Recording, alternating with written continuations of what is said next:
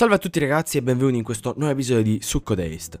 Veramente a due passi dalla fine di questa prima stagione, oggi si torna a parlare di un anime slice of life, o romance. Insomma, come abbiamo iniziato, finiremo questa programmazione. Il nome completo è O Maidens in Your Savage Season, o, in breve, Savage Season. Un'opera scritta da un'autrice che sicuramente avrete già sentito nominare, ossia Mari Okada, sceneggiatrice di Anohana, Kisniver, Makia, di cui abbiamo parlato un paio di settimane fa proprio qui nel podcast, ed infine Mio, Un amore felino. Non vi nascondo che delle ultime quattro opere mi è piaciuto solo Makia e Kisniver non l'ho visto.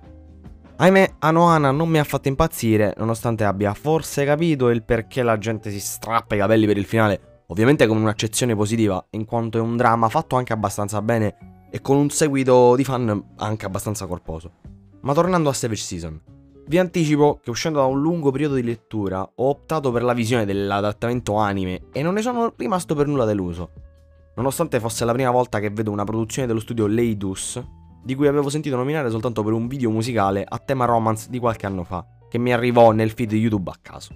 Per darvi una veloce sinossi della storia, Savage Season racconta delle vicende di 5 ragazze di un club di letteratura che si approcciano per la prima volta al mondo delle relazioni con l'altro sesso quando durante uno dei loro raduni si ritrovano a voler rispondere alla domanda cosa vorresti fare prima di morire?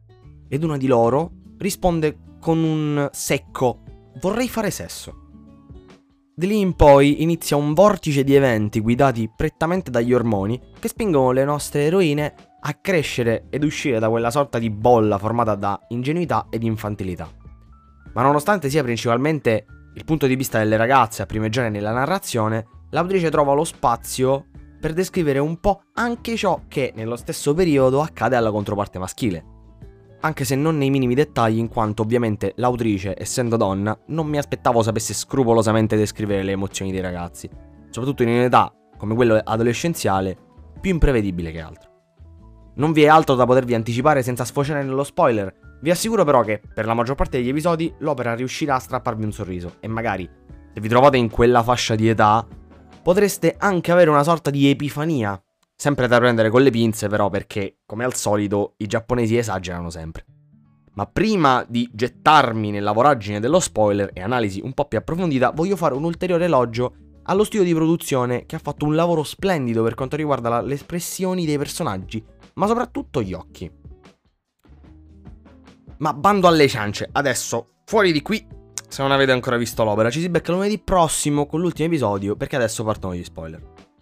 Dunque, generalmente la prima parte dell'anime è pure carina, i temi della storia vengono esplicitati bene, con ordine e senza accavallarsi. Ci vengono presentate le nostre 5 eroine con rispettivi amanti, chi più, chi meno legale, ma tutto sommato filava tutto liscio. Poi arrivano gli ultimi due episodi e tutto va letteralmente a puttane fili narrativi che si accavallano a destra, malintesi a sinistra, insomma, si vede proprio che eravamo arrivati agli sgoccioli.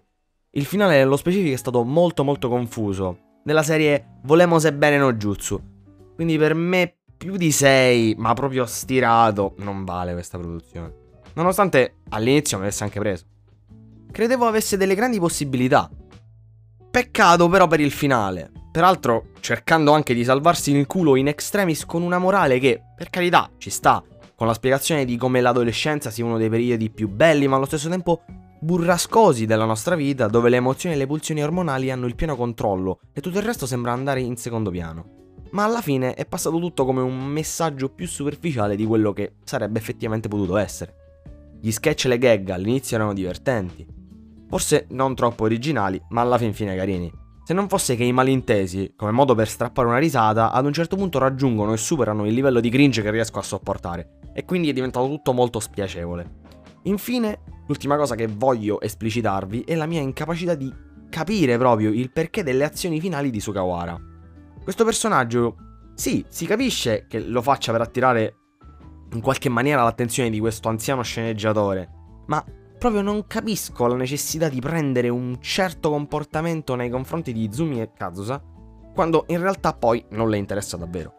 Anche se poi nel post timeskip, nonostante non abbia superato questa sorta di scottatura del rifiuto da parte del ragazzo, non ha nemmeno accettato i sentimenti di Momoko. Quindi, da parte sua non c'è stata alcuna effettiva crescita personale, oltre il capire che anche se si comporta come una stronza altezzosa, non ricava nulla se non quel mero autocompiacimento, totalmente inutile. Sul photo finish, inoltre, menzione d'onore per il mio personaggio preferito. In quanto io grande fan delle relazioni tabù insegnante-studente, Itoha Hongo, che caparbiamente decide di rischiare l'espulsione e far rischiare la galera al suo insegnante, di cui è innamorata ma non viene corrisposta. Anzi, scopre che la sua contendente è una professoressa della sua scuola, quindi le possibilità sono proprio zero. Mi è piaciuto come nonostante fosse ingenua per via del suo amore verso il professore Yamagishi, poiché invece normalmente è ritratta come una ragazza molto cinica, c'è stato un cambiamento da parte sua, un cambiamento molto molto realistico, forse il meglio riuscito tra le cinque, in quanto davvero l'amore può farti cambiare atteggiamento e questo è un grande esempio. Da questo punto di vista soprattutto va menzionata per forza Ricca, che cambia drasticamente anche lei il suo punto di vista però sull'intero genere maschile. In quanto all'inizio ripudiava completamente ogni essere di sesso maschile e poi arriva a realizzare che in realtà non sono delle bestie senza sentimenti. E grandissimo shoutout al magico Shuna Magiri per essere riuscito a convertire la più grande nemica del genere maschile in una dolce fanciulla follemente innamorata. Vabbè, questo, come avete potuto sentire, era palesemente un rant. Una mia volontà di manifestare quanto ci sia rimasto male nel vedere andare in rovina una serie che inizialmente mi aveva stuzzicato. E neanche poco. Dopodiché, per oggi è tutto. Vi ricordo sempre di seguirmi su tutti i social e ci vediamo la prossima settimana con l'ultimo episodio della stagione.